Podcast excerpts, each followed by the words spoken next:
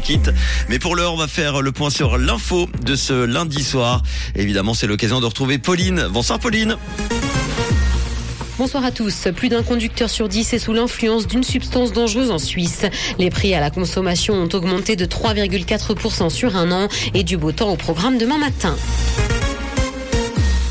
Plus d'un conducteur sur 10 est sous l'influence d'une substance dangereuse en Suisse. Entre 10 et 15% des personnes au volant roulent sous l'influence d'une substance, selon une étude du Centre universitaire roman de médecine légale. Et la première substance illicite, c'est d'ailleurs la cocaïne.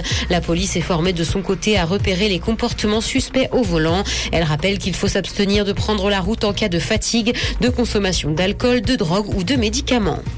Les prix à la consommation ont augmenté de 3,4% sur un an en Suisse. Selon l'Office fédéral de la statistique, l'indice des prix à la consommation a progressé de 0,7% sur un mois. Il a notamment été tiré par l'augmentation du prix des transports aériens, les voyages à forfait ainsi que la part à hôtellerie. L'inflation dépasse d'ailleurs les attentes des analystes qui prévoyaient une augmentation des prix à la consommation de 3% maximum sur un an.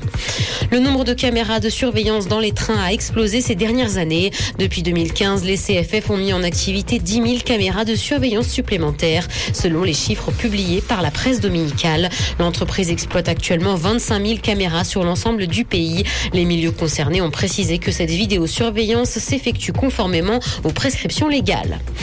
Dans l'actualité internationale, au moins 12 civils ont été tués lors d'une attaque djihadiste au Burkina Faso. Un groupe terroriste a attaqué un village dans une région du nord du pays. Si l'attaque s'est produite jeudi dernier, l'information est seulement parvenue aujourd'hui. Les assaillants auraient ouvert le feu sur un groupe de jeunes assis dans un kiosque. Un couvre-feu a été instauré dans le secteur au lendemain du drame. Pour rassurer, TikTok cherche un partenaire en Europe. Le réseau social cherche à rassurer sur la sécurité des données de ses utilisateurs sur son plus grand marché. La firme souhaite donner des gages après la décision de la Commission européenne de bannir le réseau social sur les appareils professionnels de son personnel. Des mesures similaires ont été prises depuis, notamment au Parlement européen. Et la France réfléchit de son côté à une interdiction pour ses fonctionnaires. Netflix veut plonger ses utilisateurs dans les coulisses de ses films. Le géant du streaming sort un commentaire audio sur film Glass Onion et multiplie les bonus, mais manque encore d'audace. Pour accompagner la sortie du film, une carte 3D interactive avait également été publiée. Cependant, le commentaire audio est difficile d'accès et manque des commentaires de Daniel Craig, le personnage principal de la saga, qui aura d'ailleurs un troisième volet.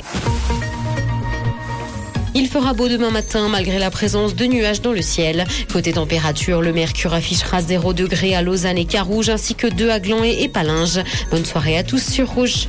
C'était la météo, c'est Rouge.